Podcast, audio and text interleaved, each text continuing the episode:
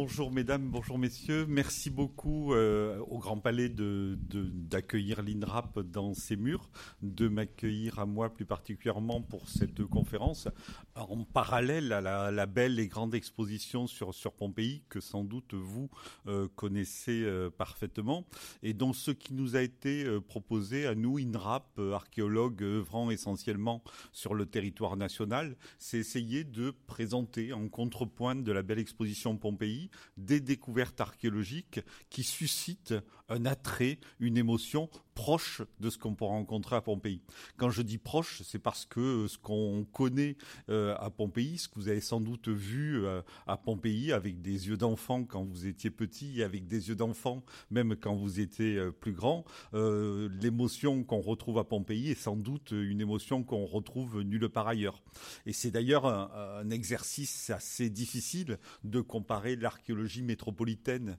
avec l'archéologie qu'on retrouve dans le secteur du, du Vésuve, parce que ce que l'on retrouve essentiellement sur le terrain à Pompéi, ce n'est pas tant des vestiges, ce n'est tant pas des murs, des tessons, des fragments dans, dans du pain, mais c'est l'émotion, l'émotion de l'instant quand on sait qu'à un moment donné, la vie s'est arrêtée, la ville a été figée, les personnes sont mortes, et puis euh, l'archéologue, euh,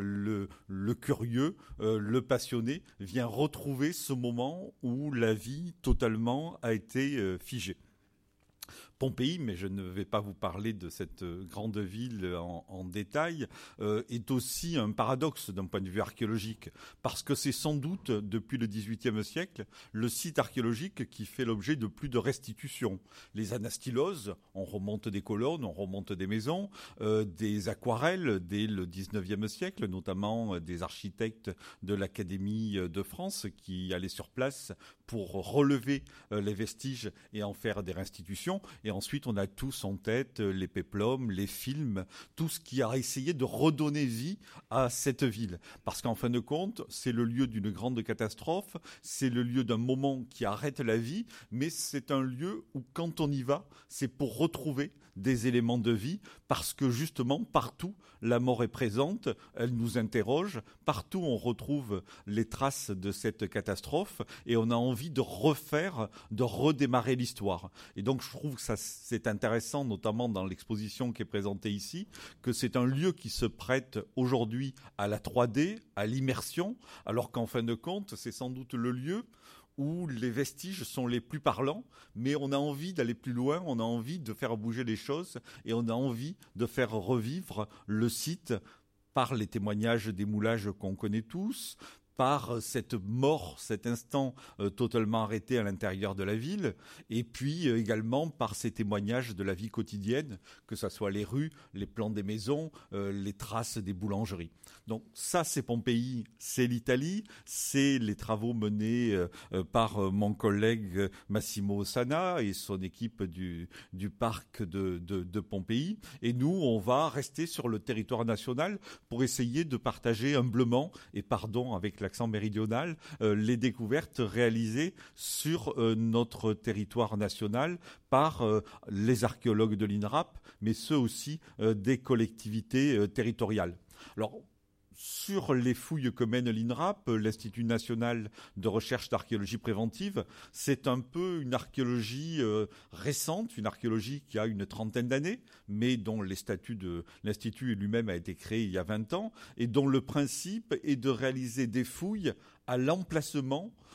dans des secteurs où le patrimoine est en danger par euh, l'aménagement du territoire. Donc on va construire une route, on va construire un canal, on va construire une maison, et donc à l'emplacement de cette construction, les archéologues interviennent pour expertiser le site, pour le fouiller et pour le restituer au public. Et donc une fois que les archéologues auront travaillé leur œuvre, les seuls éléments qui demeureront, qui resteront, ce sont les éléments de restitution, vu qu'ensuite, une fois qu'on a fouillé, le terrain est laissé libre à l'aménagement. Donc ce qu'on voit à Pompéi, on ne le voit pas sur les sites que nous fouillons. En revanche, le geste archéologique est total dans le cas de l'archéologie préventive, vu que le site est trouvé, le site est fouillé, il est exploité et l'archéologue lit le site. On dit souvent que l'archéologue est, est quelqu'un qui lit un livre en arrachant les pages, il fouille couche après couche, il tourne page après page, et donc les sites fouillés par l'INRAP sont tournés jusqu'à la dernière page,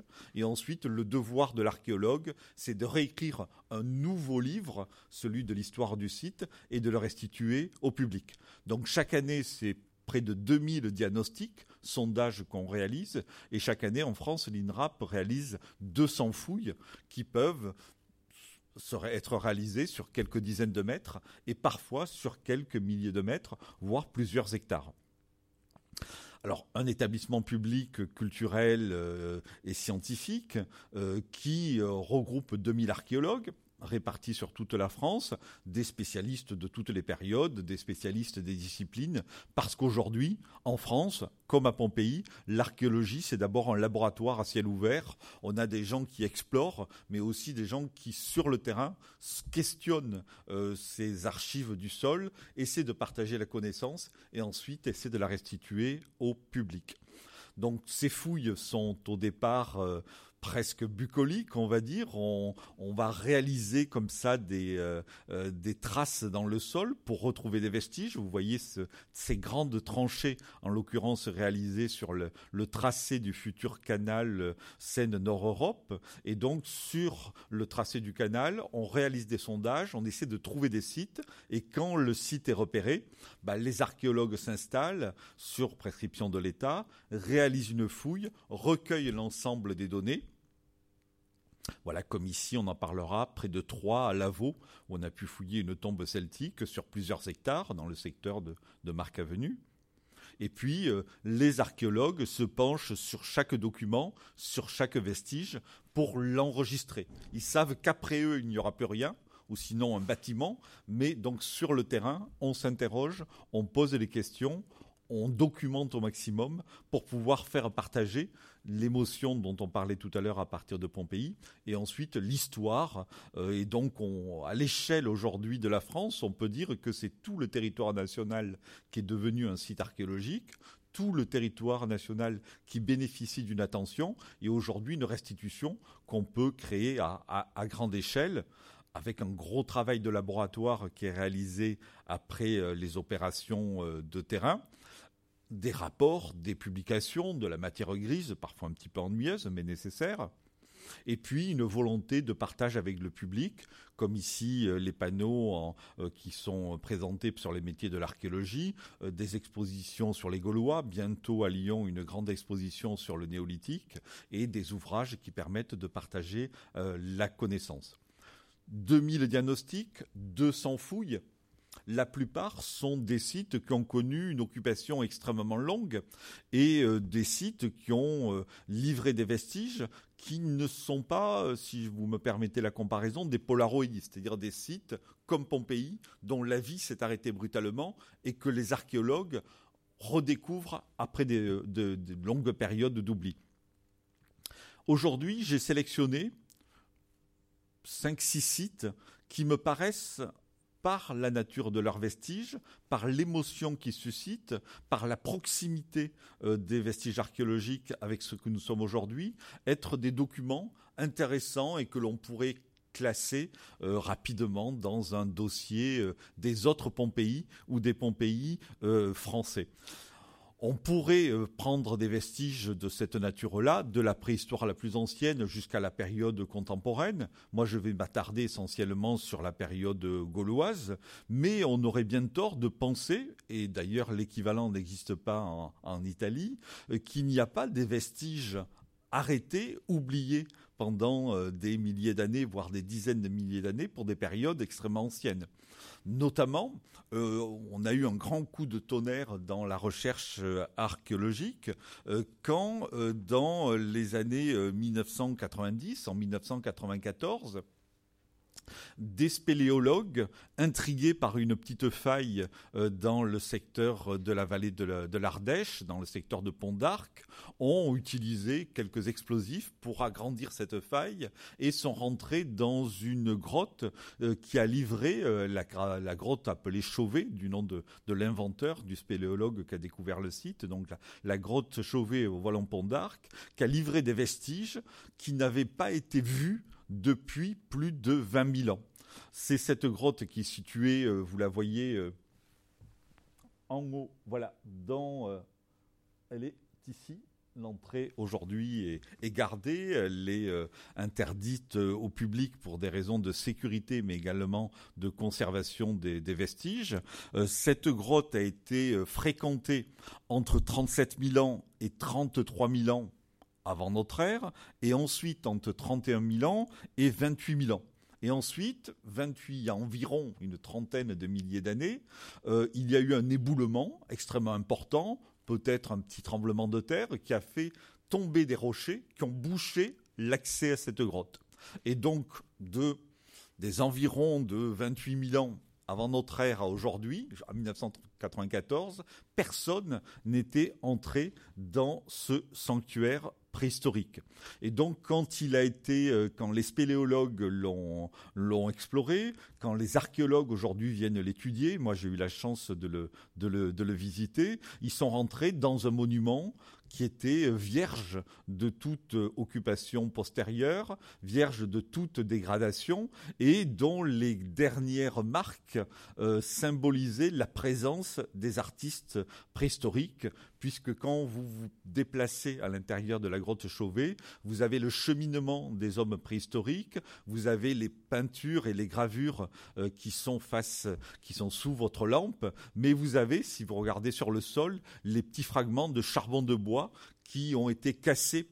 euh, par euh, les hommes préhistoriques au moment où ils dessinaient, euh, où ils plaçaient des, couleurs sur, sur les parois. Donc c'est une grotte extrêmement fraîche quand on lit les vestiges, mais également aussi extrêmement fraîche parce qu'elle vit aujourd'hui encore. C'est une grotte qui est extrêmement vivante, dont la nature, l'écologie n'a pas été modifiée et qui pour les archéologues est à la fois un laboratoire euh, qui est étudié en permanence, euh, qui fait l'objet de publications. La première va sortir dans les, jours qui viennent et nous donne comme ça euh, un grand sanctuaire, un grand Pompéi de la préhistoire, totalement oublié de la hors du champ de la, connaissance pendant de nombreuses milliers d'années et qui livre les vestiges de d'art préhistorique les plus anciens que l'on connaisse au monde, vu que je vous dis les, les plus anciens datent d'environ 37 000 ans avant Jésus-Christ. Voilà, euh, bon, quelques, quelques traces euh, que de, ces, euh, de ces représentations rupestres que vous connaissez. Les images ont, ont, ont circulé. D'ailleurs, ce qui quand on va sur ce, site-là, l'émotion vous prend. Je vous disais, un, parce que vous avez les, représentations, bien entendu, sur, euh, sur les parois, que chacune des, euh, parties, euh, des, modelés naturels sont utilisés par les hommes préhistoriques pour représenter des, animaux, mais qu'en plus, chaque trait est extrêmement précis. Il n'y a pas de d'essai. C'est vraiment des artistes qui ont, réalisé ces œuvres. Et je vous dis, la fraîcheur se voit même par les, les fragments de fusain que vous retrouvez sur le sol au pied de, ce type de, de, fresque. Aujourd'hui, je vous dis, la, la grotte est accès, l'accès est encore interdit. L'entrée principale est encore bouchée. C'est un accès secondaire et qui permet d'y aller, qui est fermé par une, grande porte blindée. Et euh, les, les, archéologues, l'étudient et on essaie de ne pas faire prendre de risques à l'ensemble de ces vestiges. On a là le cas d'un site donc figé, probablement par un mouvement de terrain et par des blocs qui ont été retombés. Et puis on pensait euh, justement que ce type de découverte était euh, un peu un cas, un cas unique. Or, dans un endroit encore plus euh, surprenant parce qu'on est là euh, euh, en Méditerranée, près de, Marseille, au Cap Morgiou, où on a découvert dans les mêmes périodes, en 1991, c'est un plongeur qui s'appelle Monsieur Kosker, qui faisait de l'exploration sous-marine dans ce secteur-là, et qui a découvert une grotte dont l'entrée se fait à 37 mètres de profondeur sous le niveau donc euh, de la mer aujourd'hui, moins de 37 mètres, un grand couloir de 150 mètres d'accès, et ensuite on arrive à des galeries dont une partie est noyée et l'autre partie est, euh, euh, est hors d'eau, et dans lequel on a retrouvé également des vestiges préhistoriques. Alors là, même phénomène pompéien. Euh, c'est une cause, cette fois-ci, qui est naturelle. Vous savez que dans les périodes préhistoriques anciennes, euh, les étendues de glace étaient bien plus importants, les pôles étaient importants, euh, les secteurs de glaciers descendaient à peu près jusqu'à la hauteur de, de Lyon. Et ensuite, dans les années 20 000 avant Jésus-Christ, on arrive à une phase de réchauffement climatique. On en parle beaucoup aujourd'hui, mais ces phénomènes ont existé également dans des périodes beaucoup plus anciennes. Et ce phénomène de réchauffement climatique va faire fondre, bien entendu, la calotte glaciaire, va faire fondre les glaciers, et donc l'eau des fontes des glaciers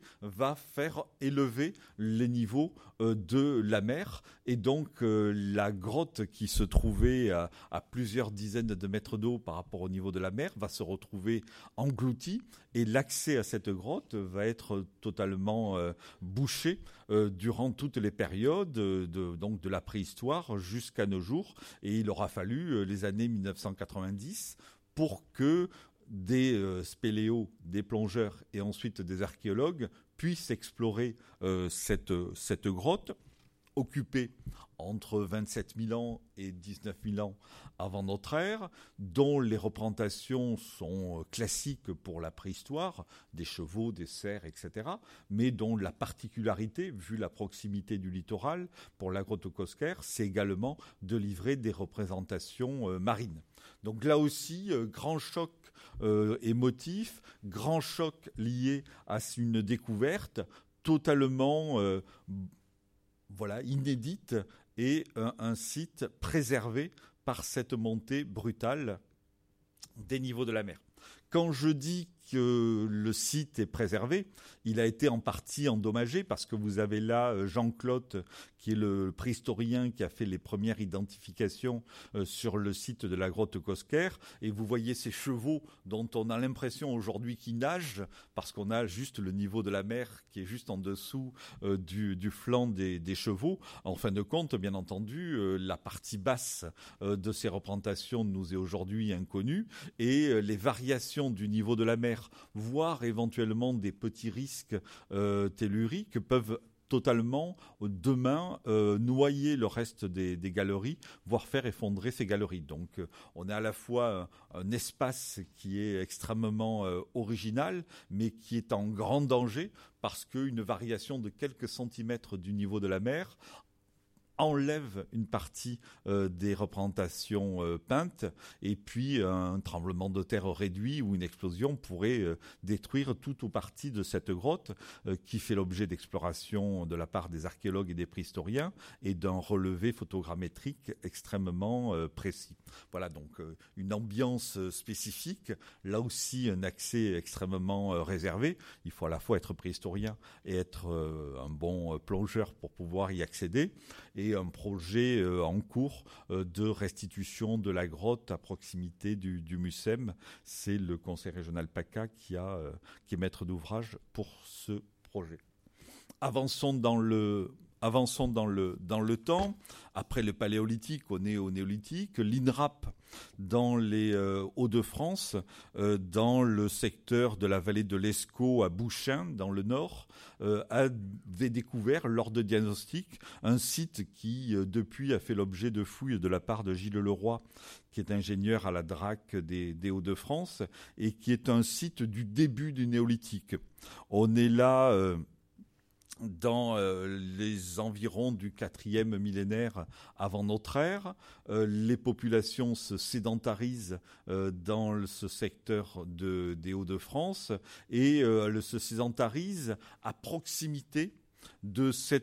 de la vallée de, de, l'Escaut, en bordure dans des zones de, marécage, construisent ces premières maisons qui, en revanche, sont l'objet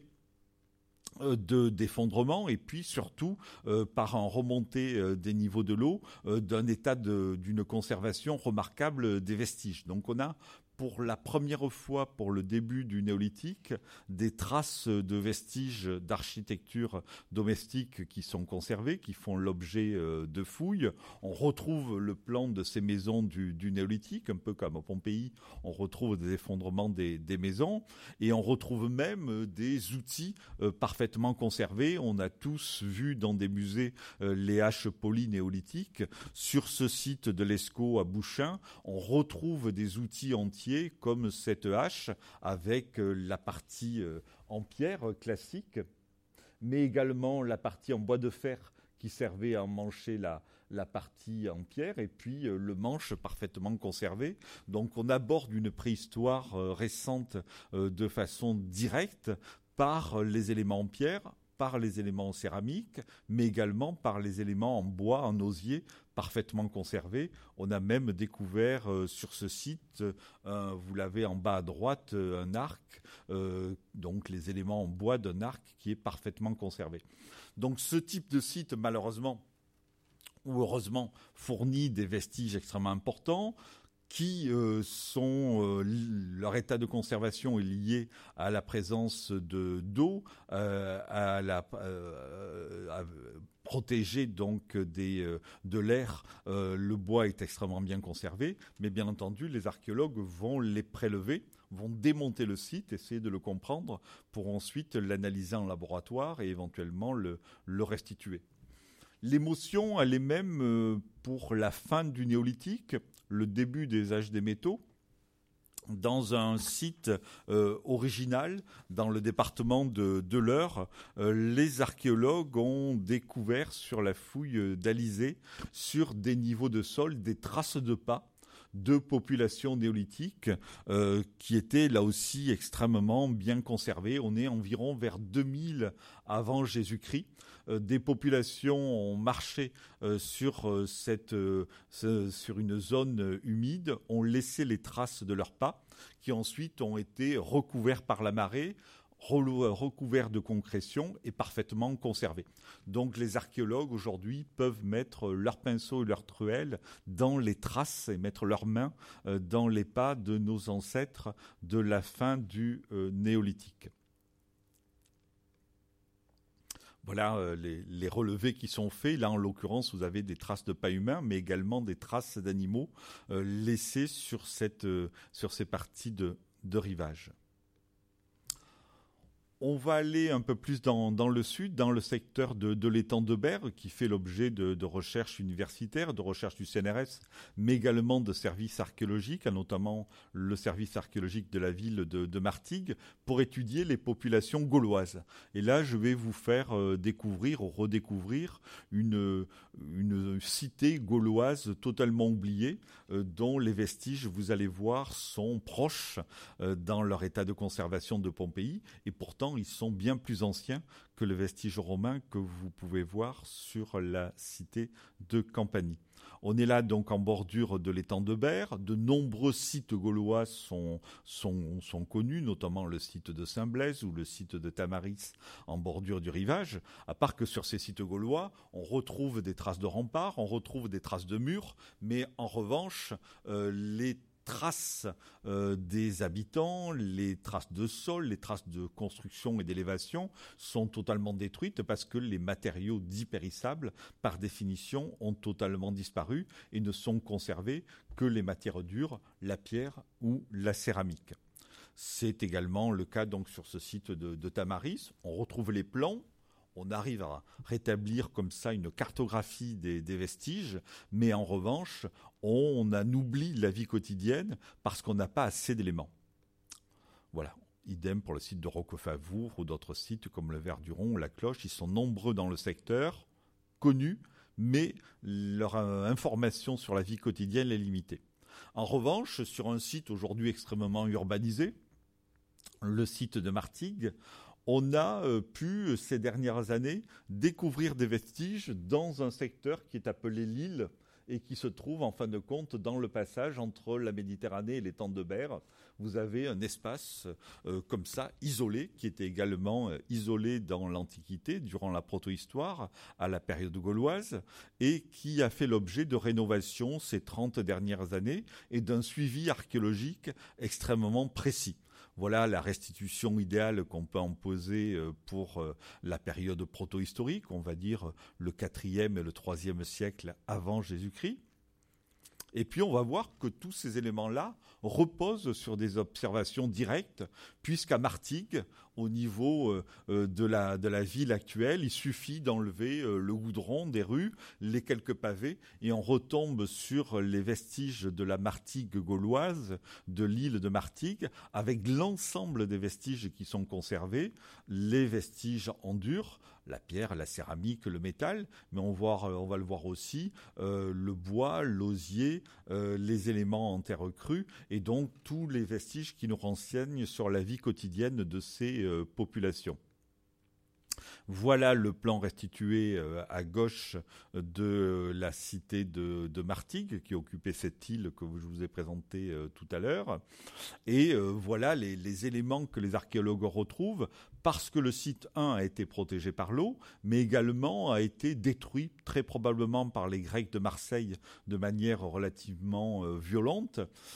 destruction militaire, incendie. Donc les éléments en bois ont été conservés. Ensuite, on a remblayé sur ces vestiges-là, et donc l'ensemble de la ville a été scellé pour n'être redécouvert que dans les années 1980-1990 et le début du troisième millénaire. Les murs en briques crues, on le voit en haut à gauche, sont effondrés sur les sols donc d'une manière assez classique. Voilà, la maison s'effondre, les murs scellent les niveaux de sol, et les archéologues, en démontant les murs qui ont effondré, retrouvent les niveaux de sol tels que les populations euh, l'occupaient au IVe ou IIIe siècle avant Jésus-Christ. Vous avez là voilà à quoi ressemblaient euh, les murs des maisons, donc une base en pierre et une élévation en briques crues, comme on peut encore en voir euh, en Afrique du Nord ou au Proche-Orient. Et puis ici, on voit euh, les murs en briques crues qui ont été effondrés, effondrés à plat, les briques crues qui, ont été brûlées par les, différents incendies. Et puis, euh, en dessous des, des briques crues, on retrouve la charpente qui repose directement sur le sol. Donc voilà la, restitution qu'en font les archéologues aujourd'hui. On peut imaginer euh, pour cette période gauloise, voilà, on est très loin de la hutte gauloise et des petits toits pointus à la Astérix. On est là plutôt dans une architecture gauloise rappelant les architectures méditerranéennes connues en Grèce à cette période-là, mais connues également en Afrique du Nord, qui sont des toits terrasses reportant sur une charpente dont les murs porteurs sont en, briques crues. Voilà euh, des détails des ouvertures et des seuils. On a également conservé des éléments de porte, des éléments d'huisserie. Vous avez là les, les, éléments de chambranle de la porte qui sont parfaitement conservés. Les enduits peints, malheureusement moins bien décorés qu'à Pompéi, qui sont également conservés sur les murs ou les parties basses des murs des maisons. Et puis, quand je vous parlais euh, d'émotion et d'instantané, voilà ce que retrouvent euh, les archéologues. Une fois qu'ils ont enlevé les murs effondrés, une fois qu'ils ont enlevé la toiture, la charpente, ils retrouvent les niveaux de sol gaulois euh, parfaitement euh, conservés et qui livrent un témoignage de la vie quotidienne de ces populations. Nous avons là euh, les amphores qui contenaient du vin grec de Marseille, nous allons là les foyers, on a là des réserves d'argile pour construire, on a là toute la batterie de cuisine, mais on a aussi les traces de viticulture, on en parlera, on a les réserves de grains, on a des traces de tissus, et donc on a en fin de compte euh, la vie quotidienne de nos Gaulois révélée par les archéologues, fouillée par les archéologues, aujourd'hui malheureusement pas présentée sur le site, mais que l'on peut essayer de, restituer. Alors on a les niveaux de sol, on a même les, les réserves de balles de fronde en cas de conflit, en l'occurrence euh, elles ont été toutes n'ont pas été utilisées.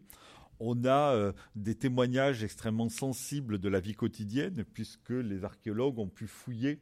euh, des niveaux de rue extrêmement frais. Vous voyez, on retrouve encore les, foyers dans les rues du 4e, euh, 3e siècle avant Jésus-Christ. Devant chaque maison, on connaît des foyers à l'intérieur, mais devant chaque maison était placé un foyer, une sorte de barbecue qui est installé dans la rue. Donc ici, c'est les parties couvertes. Là, c'est les parties euh, publiques ou semi-publiques, privatisées un petit peu. Voilà la, la, restitution que l'on peut faire de cette rue de, Martigues avec euh, des populations méditerranéennes qui vivaient un petit peu à l'extérieur et on retrouve tous ces témoignages. On n'est pas là dans le, fantasme, on est là dans une documentation euh, précise de ces, de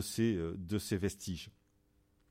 Ce qui nous permet euh, d'ailleurs, euh, grâce au volume d'objets découverts dans chacune de ces pièces, d'imaginer un système de mezzanine ou de demi-niveau, parce que vous avez vu tout à l'heure, les sols, euh, le, niveau auquel ils étaient encombrés, euh, forcément reflète une gestion de l'espace domestique qui se faisait également sur des élévations, sans doute des éléments qui étaient placés sur les toits, mais surtout des systèmes de mezzanine et d'étagères qui permettaient de conserver euh, un maximum de vestiges. Du coup, ça nous permet d'approcher un peu mieux euh, la vie quotidienne de ces populations, dont la maison servait avant tout d'abri pour eux et pour les denrées, pour les vestiges alimentaires. Et en revanche, la vie se passait à l'extérieur. La maison n'est pas un espace de réception, comme dans le monde romain et dans l'exemple de Pompéi. La maison est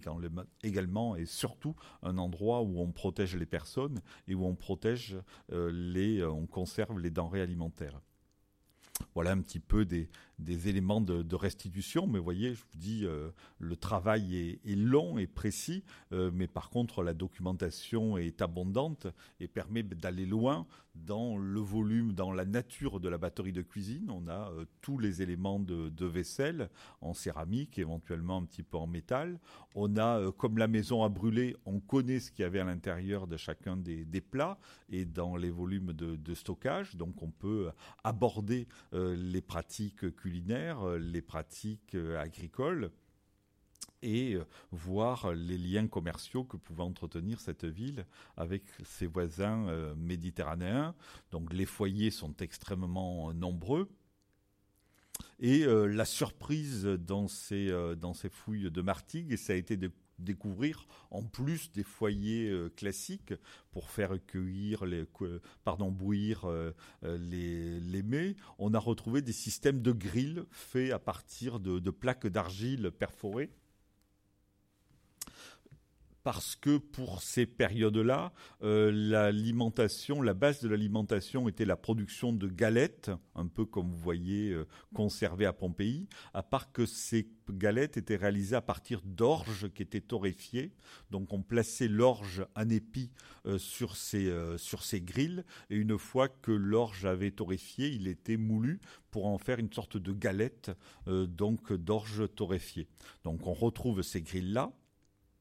et on a découvert euh, des structures euh, extrêmement complexes. Vous la voyez là euh, effondrée.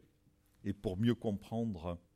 la diapo suivante vous en donne une restitution. Donc on a une partie basse où avait lieu le feu, une partie qui permettait de boucaner ou de fumer de la viande, le grill qui permettait de, de griller, et puis une partie pour l'évacuation de la forêt. Donc on a euh, là presque une sorte de, de, structure un petit peu euh, euh, complexe qui permettait les différents types de, de, cuisson, le piano un petit peu du top chef gaulois de, l'époque, la, la lacanche bobo adaptée aux populations indigènes, mais en tout cas une manière, on voit sur un espace réduit, qu'avaient ces populations gauloises à partir d'un seul foyer de produire des différents types de, cuisson et ensuite de conservation des denrées parce que c'était un élément extrêmement fort, donc le fumage, le boucanage et le grillage pour pouvoir conserver. Voilà la, restitution euh,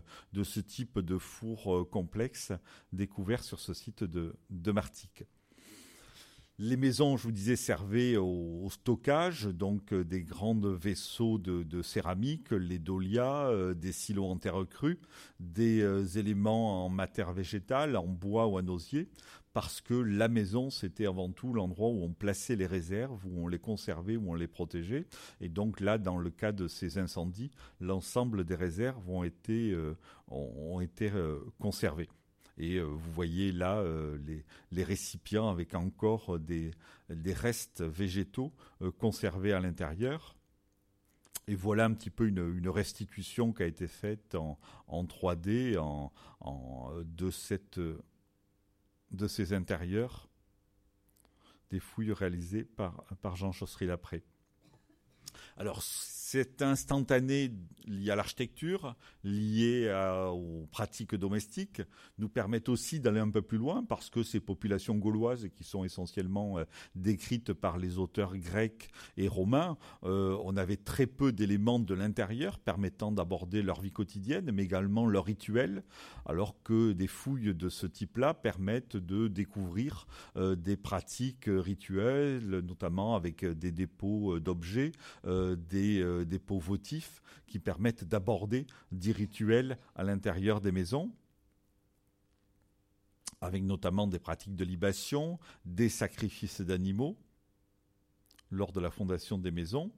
et puis euh, d'aller un peu plus loin euh, dans ces euh, dans ces maisons à Martigues, dans le secteur de Marseille, mais aussi à Latte près de Montpellier, vu que c'est le moment où nos populations gauloises vont commencer à acquérir l'écriture et où ces fouilles livrent les premières traces d'écriture. Alors c'est un peu un paradoxe. On sait que les populations parlaient une langue celtique, le gaulois. On sait que les Gaulois n'écrivaient pas que le savoir était transmis de manière orale, mais il se produit à partir du IIIe siècle avant Jésus-Christ un phénomène assez original. Certaines populations gauloises vont emprunter euh, l'alphabet des Grecs présents dans, ce, dans cette région pour pouvoir écrire leur propre langue. Donc on va trouver les premiers écrits qui sont en gallo-grec. Le gallo-grec, c'est des écrits en langue gauloise, mais utilisant l'alphabet grec. Et sur cette euh, diapositive, vous avez un document assez émouvant. C'est un, fragment de, de, céramique qui fait une quinzaine de centimètres euh, de long, euh, une céramique à vernis noir, comme vous en voyez sur des sites archéologiques dans les musées. Et la particularité de cette céramique, c'est qu'avec une pointe en métal, le, le vernis a été enlevé pour pouvoir tracer des lettres, un peu comme on le voit sur les autres documents. Souvent, ce qu'on trouve, c'est des noms de, des formules votives ou des noms de propriétés. Cette coupe m'appartient. Mais là, l'intérêt, c'est qu'on a, en fin de compte, la première ardoise de l'humanité, vu que sur cette petite sur ce petit tesson, il y a quelqu'un qui a appris l'écriture. Et donc, voilà, à l'approche de la, de la rentrée scolaire, vous avez alpha, bêta, etc. Et donc, on a euh, un premier abécédaire et donc un Gaulois qui essaie de s'approprier euh, l'écriture grecque pour pouvoir écrire sa propre, sa propre langue. Donc vous voyez, on, commence en archéologie là aussi, euh, en France métropolitaine, dans le monde gaulois, à aborder ces éléments euh, sensibles, à dépasser uniquement, pas uniquement la ruine et le vestige, pour essayer de s'approcher au plus près des, mentalités et des phénomènes culturels, comme celui de l'acquisition de, de l'écriture quittons le, monde des, vivants pour passer dans le monde des morts et prendre un, autre exemple euh, important euh, qui a permis euh, de découvrir un site là aussi figé à travers le temps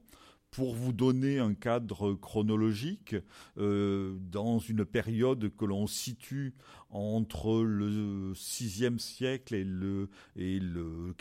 siècle avant Jésus-Christ, l'Europe connaît un phénomène historique extrêmement important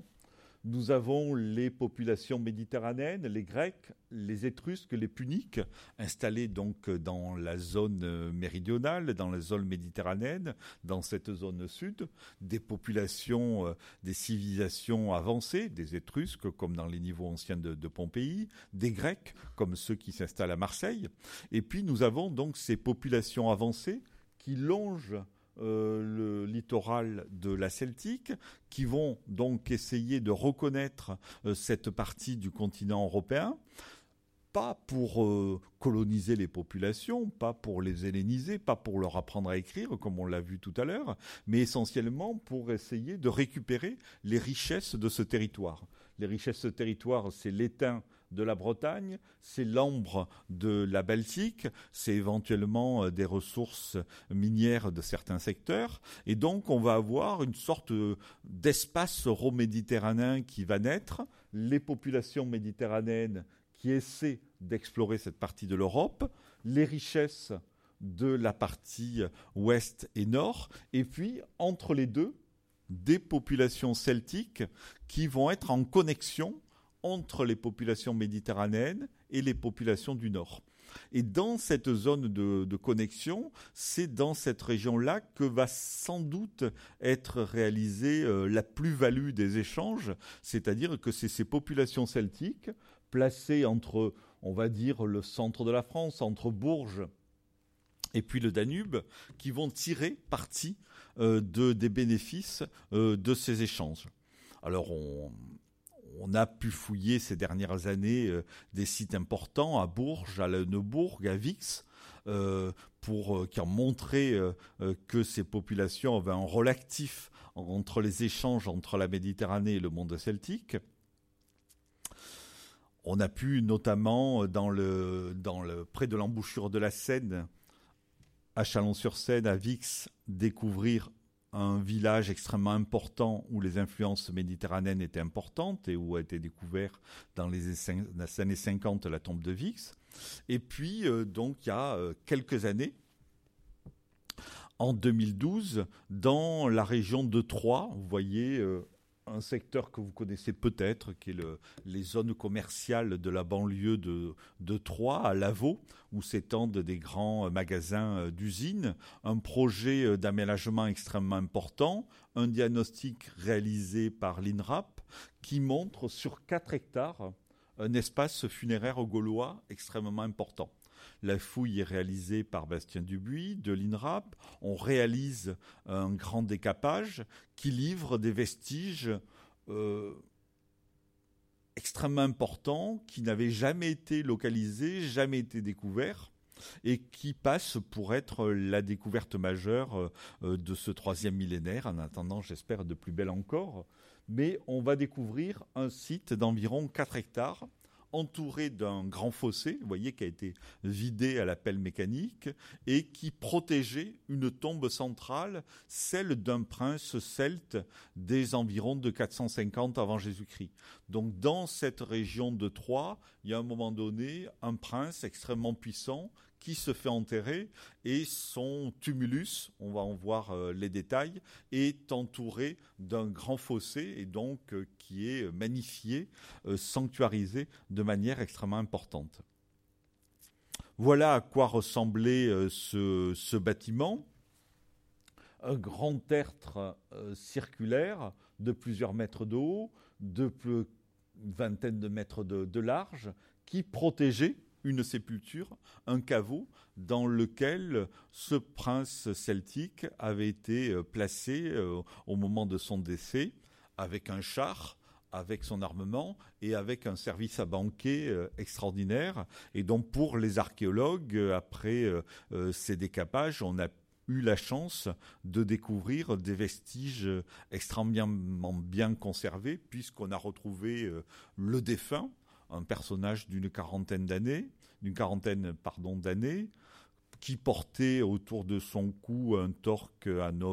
or massif, environ 800 grammes, extrêmement bien décoré. Donc euh, ce, euh, ce, collier euh, rigide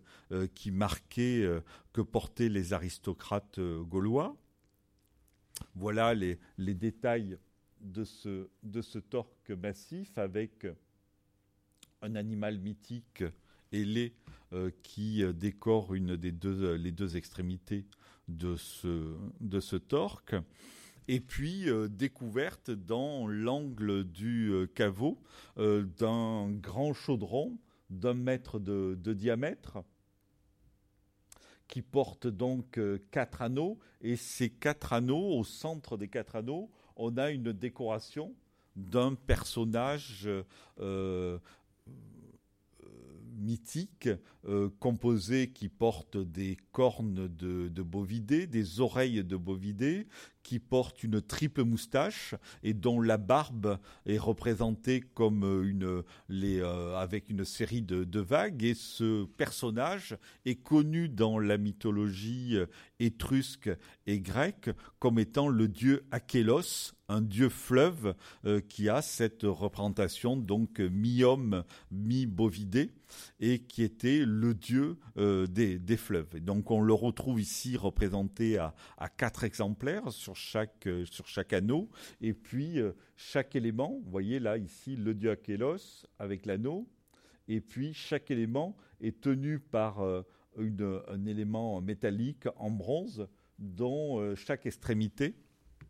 représente un animal, un petit félin, euh, donc euh, une lionne ou un autre, un autre félin qui représente chaque élément. Donc on a voilà, dans un endroit euh, extrêmement éloigné, dans une tribu qu'on appelle les Tricasses, donc près de, près de Troyes, qui en a gardé le, le nom, un prince celte qui se fait enterrer avec un récipient dont les analyses ont montré qu'il contenait du vin rouge de la Méditerranée, euh, un récipient qui était fabriqué soit en Grèce, soit en Étrurie, et donc qui probablement de son vivant distribuait sa richesse lors de banquets extrêmement importants avec une denrée exotique, en l'occurrence du vin de la Méditerranée. Et au moment où il a été enterré, on a placé euh, dans, sa, dans sa tombe ce grand récipient avec lequel probablement il pratiquait des, banquets. Donc, il y avait bien d'autres choses à l'intérieur de, ce, monument, puisque dans ce même dans ce même récipient, dans ce même chaudron, on a euh, découvert un document euh, unique euh, à l'échelle mondiale. Vous connaissez tous euh, ces céramiques attiques euh, à figure noire, donc ces vases fabriqués à Athènes, dont la fin de la production date de ces périodes-là, vers 450 avant Jésus-Christ. Et cet récipient, cette nocoé, donc ce vase à verser, qui sert normalement à verser le vin dans les coupes, est un vase qui porte un, un décor bien précis. En l'occurrence, on a une représentation de de Dionysos sur ce vase-là. La particularité euh, du vase de Lavaux, c'est qu'il a été euh, transformé sans doute pour les populations celtiques, vu qu'il s'agit d'un vase à figure noire, mais dont le bord a été plaqué d'or et dont le pied a été scié et au pied en céramique, on a rajouté un pied en or euh, décoré. Vous avez là le vase avec le petit bord en or et ici le piano. C'est-à-dire qu'en fin de compte, pour ces populations celtiques, on leur a donné euh, la puissance, on leur a donné le vin, on leur a donné le pouvoir de redistribuer, on leur a apporté cette nocoé à figure noire, mais euh, euh, cet élément qui correspondait à la culture grecque, on a essayé de le customiser, de le transformer pour de le transformer pour ces populations celtiques, et pour cela, on a mis un élément universel, un élément qui devait sans doute faire briller les yeux des populations locales en l'occurrence en rajoutant de l'or sur ce vase qui était déjà euh, prestigieux. Alors on pourrait aller loin parce que cette tombe qui est en cours d'étude, qui a fait l'objet d'une petite exposition l'an prochain, et normalement l'ensemble des vestiges va être proposé, euh, présenté dans le, dans le musée de Troyes qui est en cours de rénovation. On a là en fin de compte tout le service à boire, vous le voyez dans le, dans le détail le bord de l'Onokoé à nord qu'on voyait tout à l'heure, l'anse qui a été euh, sur lequel on a euh, plaqué euh, de l'argent, et ici, vous ne le voyez pas en détail, mais on a en fin de compte une, passoire en argent qui est perforée et qui permettait de filtrer le vin probablement chargé d'épices, avant de le placer dans la, dans la coupe. Donc un, témoignage, voilà, on a un, élément extrêmement précis. Là, vous avez ici le, le, nokoé et ici la passoire en argent perforée et dont le, manche est constitué d'un serpent muni de cornes de bélier euh, une thématique qu'on retrouve autant dans le monde méditerranéen que dans le monde celtique, ce serpent avec ses, euh, éléments de, bélier, et on a euh, même d'autres d'autres éléments en argent servant de, de, filtrer. Donc un rituel extrêmement précis, et donc cette tombe nous montre de manière figée et à la fois la puissance de ces élites celtiques et un élément extrêmement précis de leur vie que l'on a voulu essayer de,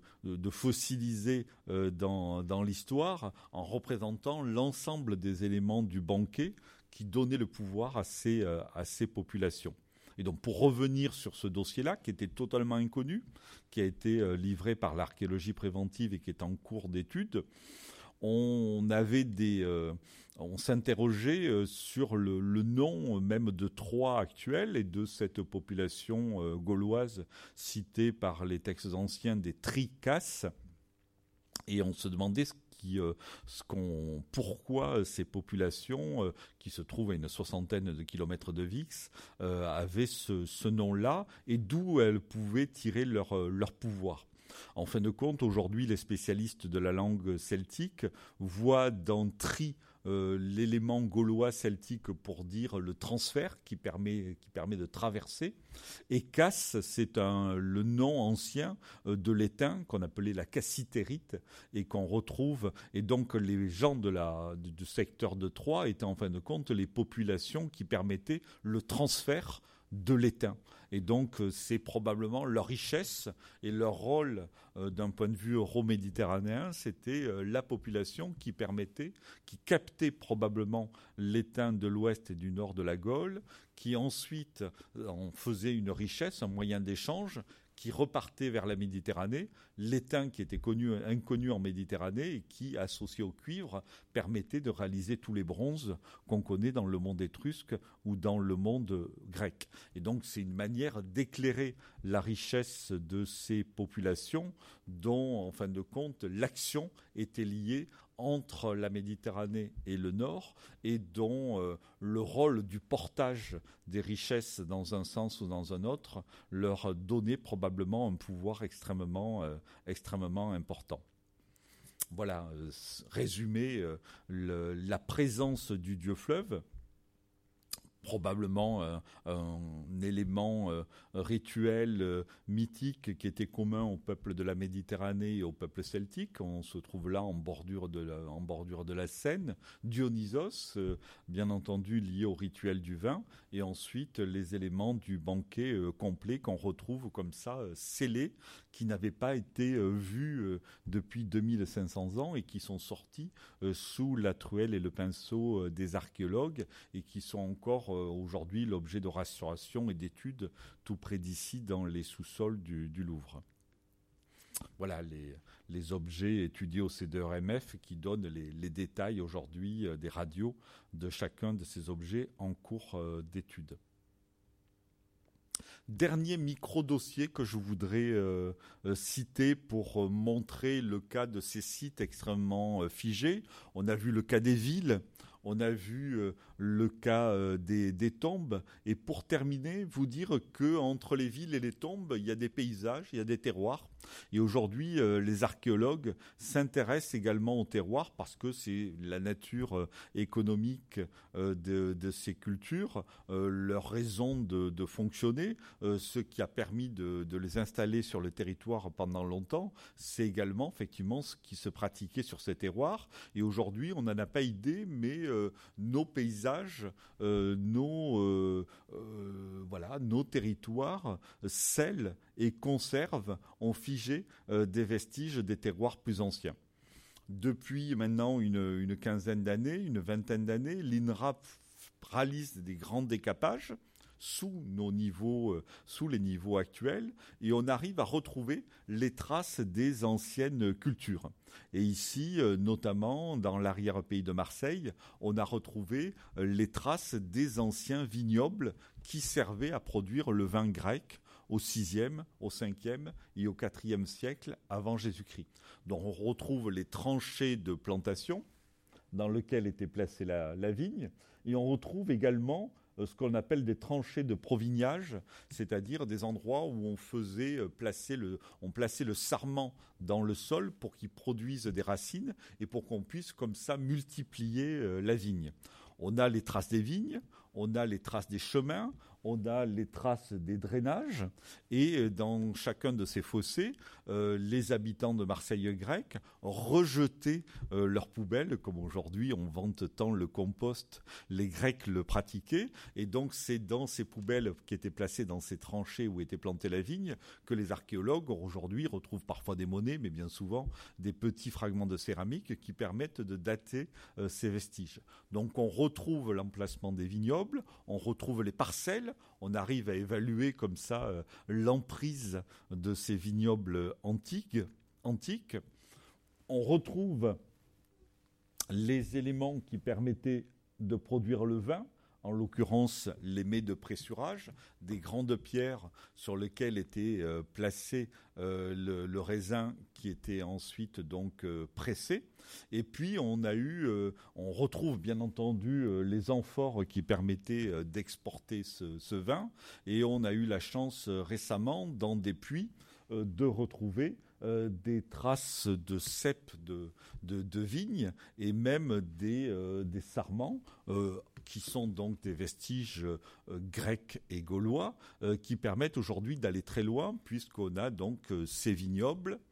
les vignes qui sont étudiées, on arrive même à savoir les techniques de taille utilisées pour ces périodes-là. On est en train d'essayer d'en extraire l'ADN éventuellement pour se rapprocher même des formes de, de cépages. On a euh, les vaisselles euh, qui permettaient de les consommer, les grands vaisseaux qui permettaient de les diffuser, les amphores, et puis on a vu euh, les contre-coups dans les populations celtiques avec l'exemple de Lavaux que ça pouvait avoir dans les transformations dans les modes de vie et dans la captation de, pouvoir. Voilà, c'était le, dernier exemple que je voulais vous montrer pour vous donner ces, éléments de ces vestiges insoupçonnés que nous avons sous notre, euh, sous notre sol. Malheureusement, des vestiges qu'on ne peut pas voir puisqu'ils ont été totalement fouillés et aujourd'hui remplacés par des, par des aménagements, mais qui nourrissent à la fois le travail des, archéologues et qu'ensuite on peut partager librement